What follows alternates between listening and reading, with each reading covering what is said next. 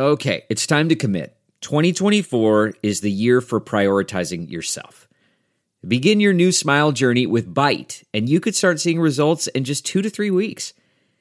Just order your at home impression kit today for only $14.95 at Byte.com. Byte clear liners are doctor directed and delivered to your door. Treatment costs thousands less than braces, plus, they offer financing options, accept eligible insurance, and you could pay with your HSA, FSA. Get 80% off your impression kit when you use code WONDERY at Byte.com. That's B-Y-T-E dot com. Start your confidence journey today with Byte.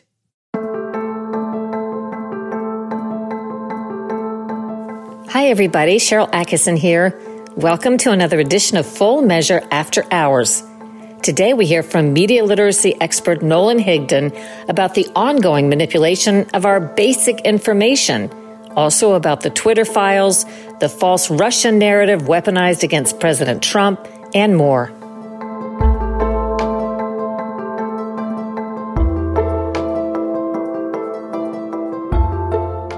Media literacy is the broad topic today, not fake media literacy efforts at news organizations, academic institutions, and by nonprofits who are actually doing the opposite, telling people things like only believe what you read in the New York Times, for example. But we're talking about true media literacy today, which takes real critical thinking and a bit of your own investigation. Every time you hear the buzzword or catchphrase like media literacy used by the media, it has to be dissected to discern if it really means the opposite. It often does because we are truly living in Orwellian times. Nolan Higdon is an author and university lecturer of history and media studies. His areas of concentration, according to his bio, include podcasting, digital culture, news media history, and critical media literacy.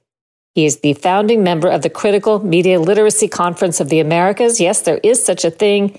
And he sits on the boards of the Action Coalition for Media Education and Northwest Alliance for Alternative Media and Education. He is the author of several books. I've interviewed him on Full Measure before.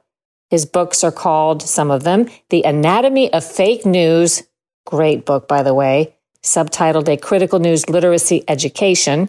His most recent publications include The Podcaster's Dilemma Decolonizing Podcasters in the Era of Surveillance Capitalism, and Let's Agree to Disagree A Critical Thinking Guide to Communication, conflict management, and critical media literacy. That book, Let's Agree to Disagree, he co authored with Mickey Huff, who is another guest of mine on Full Measure, uh, has great things to say about this topic and many others. Nolan Higdon is a longtime contributor to Project Censored. What a great organization, y'all. Check it out online, Project Censored. Anyway, Higdon is a longtime contributor to the annual book Censored. This book that's put out by the group every year looks at the top most censored stories of that year. I have been a big supporter of this group. I wrote the foreword to one of their annual books previously, and I highly recommend checking out their most censored stories.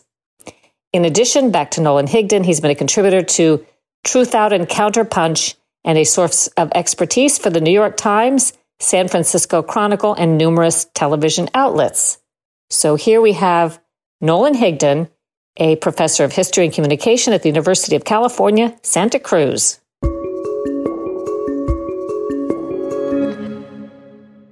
What would you say your specialty is? What interests you in certain topics?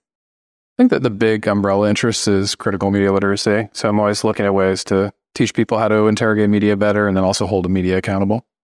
When we look at the story about Trump Russia, Trump Russia collusion, you look back and there was so much misinformation and disinformation there, but I really haven't seen the major news outlets that got it so wrong, nor the federal agencies that went down the wrong path, do any sort of mea culpa and say that they really need to reconfigure what they did or hold people accountable. What is your observation now, running a couple of years after that Russiagate operation? We really don't have an accountability system in our media environments. Uh, so you can make mistake after mistake, and actually, usually you rise up. Um, people like Rachel Maddow cashed in a, like $30 million contracts for being wrong about Russiagate. And unfortunately, that's where our media system works. So there's not a lot of accountability. Um, I noticed this back in 2003 with the weapons of mass destruction. Um, a lot of those people continue to have jobs in news media, even though they got that story wrong. Led to invasion of Iraq. Now, some of those very same people um, are Russia gators and they continue to have a job, and there's just not a lot of accountability in, in mass media. One might conclude that's on purpose because if you look at maybe 20 years ago, if there were major mistakes and per- particularly repeat mistakes made by the same journalists over and over at major news organizations, I think you might have seen them fired or not welcome to work there anymore. But now, when this happens over and over again, the same journalists live to see another day, they may get promoted, and they're still given these high profile spots. Yeah, when they're, um, you know, lose a position for causing some problem in media or making them, let me back up. Even when they um, lose a job because they made a mistake or they did something wrong. Like take like Chris Cuomo for example, he lands a job at News Nation um, almost immediately afterward, and and that's there's always that that uh, safety blanket there to help these folks out. Um, like Brian Stelter, who was wrong for years on CNN. Now he gets a job teaching about media and communication in Ivy League schools.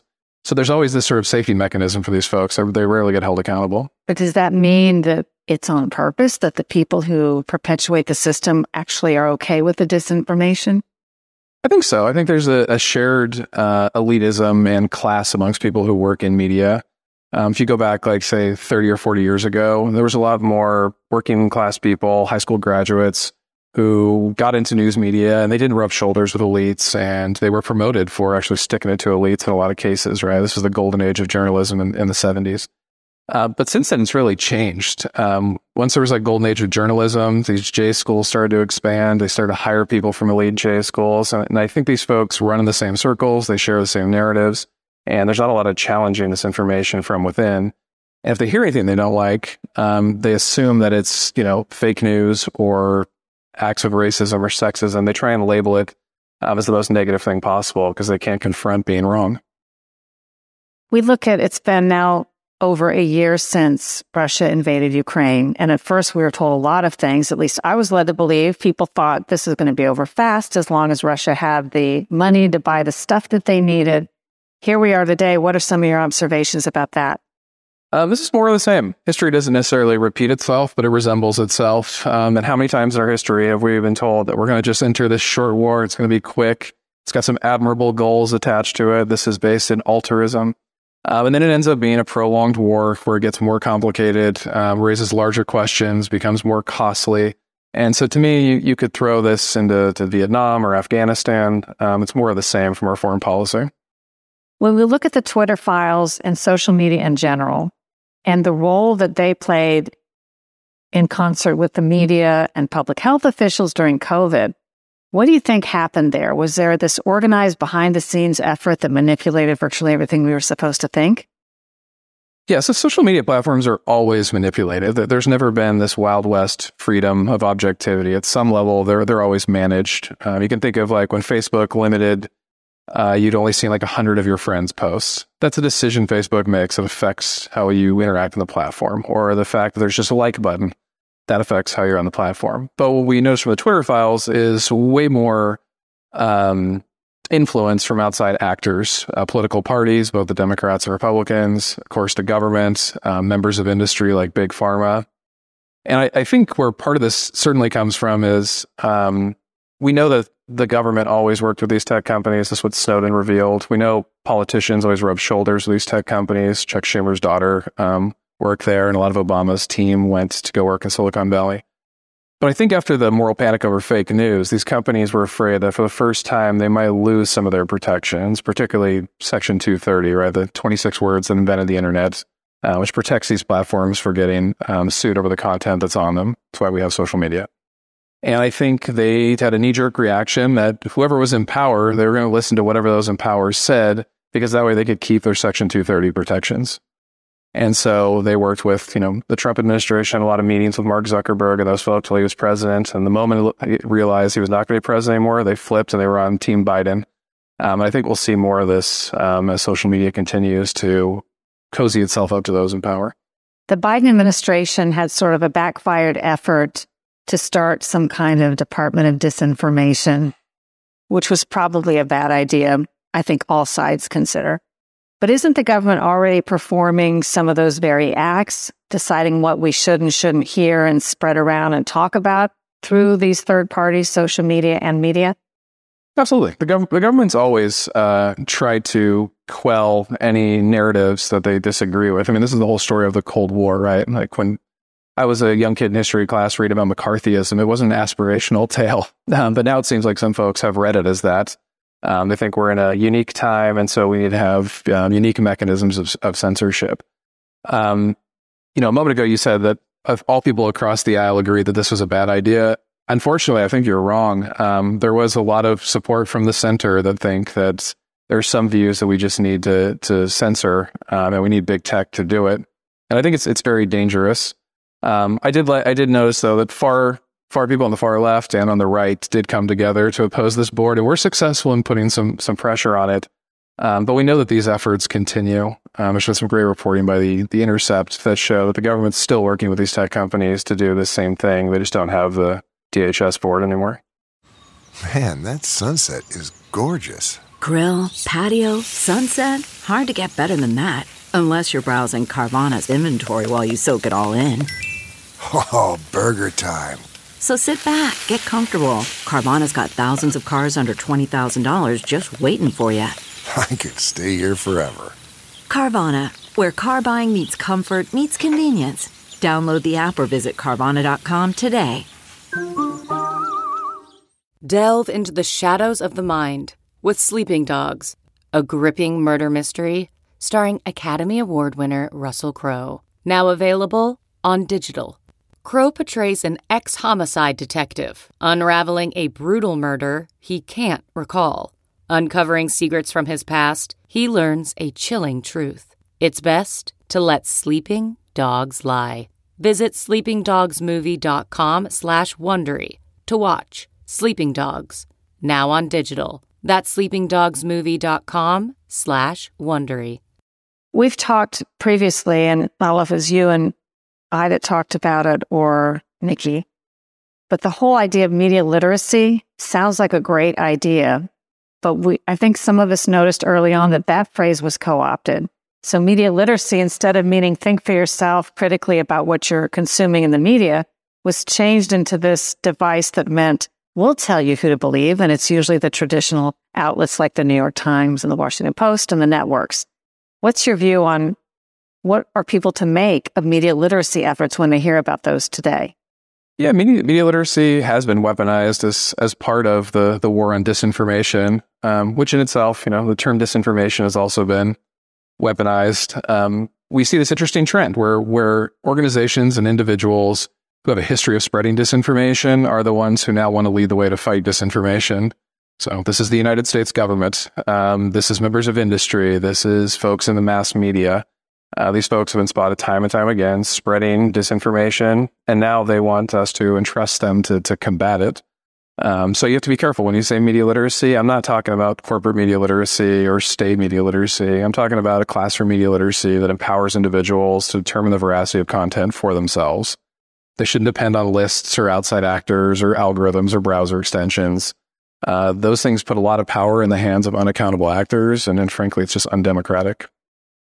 If we're on some sort of continuum when it comes to access to information, unfettered access to information, I would say in the beginning, the internet provided quite a bit of fairly unfettered access. Yes, you went through a search engine and so on, but there's nobody telling you in general that you couldn't see stuff overtly. Where are we on that continuum today? Maybe we'll turn a corner and people will want to go press and go back to something that's less curated. Maybe they won't, but where do you think we are today with all of that? Uh, we're certainly way far away from where we started in terms of um, the boundless access to information or the information superhighway, as they called it when I was a kid. Um, it's it's way more managed now. I think uh, 9/11 had a lot to do with that. Um, the government was able to convince big tech to moderate content, to battle the war on terror, um, to stop terrorism, and we've seen that only expand um, into other groups that they deem a threat. And of course, the moral panic over fake news has expanded those efforts. The panic over pandemic misinformation has expanded those efforts.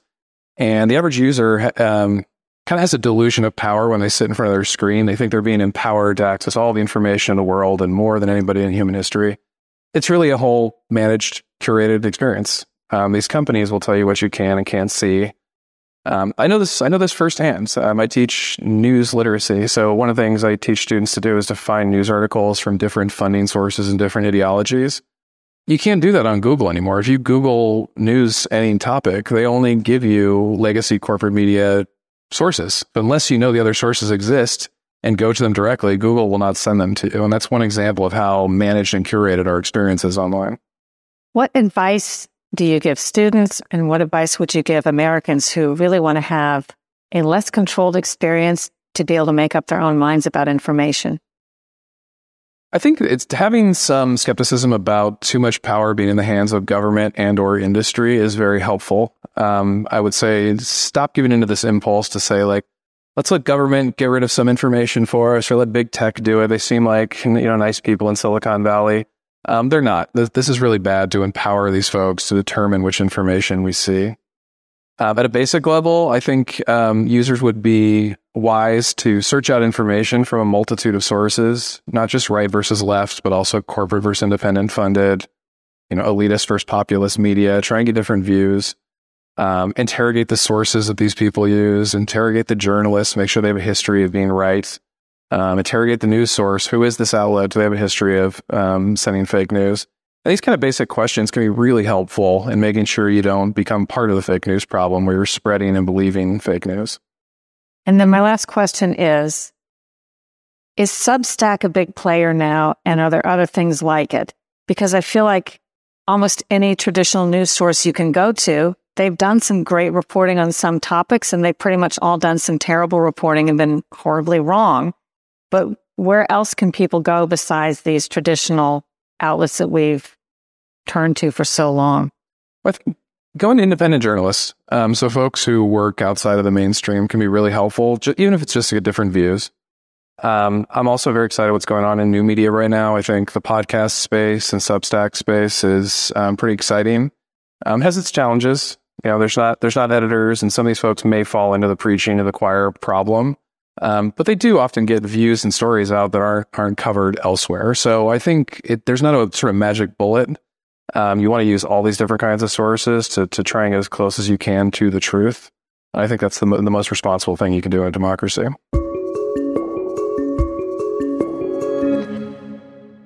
Wise words. And to see the interview with Nolan Higdon and catch more off narrative, fair, and accurate reporting on all kinds of topics you care about but too often are censored or slanted in the media, you can watch my TV program Full Measure this week, Sunday, April 23rd. By the way, our cover story is on that horrible train derailment in East Palestine, Ohio. I felt like the news coverage along the way was a little hard to follow on that. It wasn't easy to get a good picture of what really happened, or at least a good overview. And I thought it was also important to get an accurate picture of what's going on there now. So we went to East Palestine to see for ourselves, and we found a town that looks relatively normal, but is nowhere near that in reality, with residents skeptical of the government's story, worried about their health and the health of their children, and angry about the lack of specifics when it comes to possible compensation. I hope you'll check out my other podcast this week, the Sharyl Attkisson podcast. On that podcast, I give an update on my lawsuit against the government for its intrusions into my computers while I was a CBS News correspondent. And I also speak on a related topic with Congressman Thomas Massie about the new congressional committee that's supposed to be investigating the weaponization of our federal agencies. We have seen a lot of that. And now, with Republicans in charge of the House of Representatives for the first time in a while, since January, they've started this new committee, modeling it, I guess, kind of after what was called the Church Committee, named after Senator Church in about 1975, looking into, ironically, the same type of thing. So, we have really been battling abuses by our intel agencies for a very long time. And if you like the podcast, I hope you'll leave a great review and share it with your friends. Do your own research, make up your own mind, think for yourself.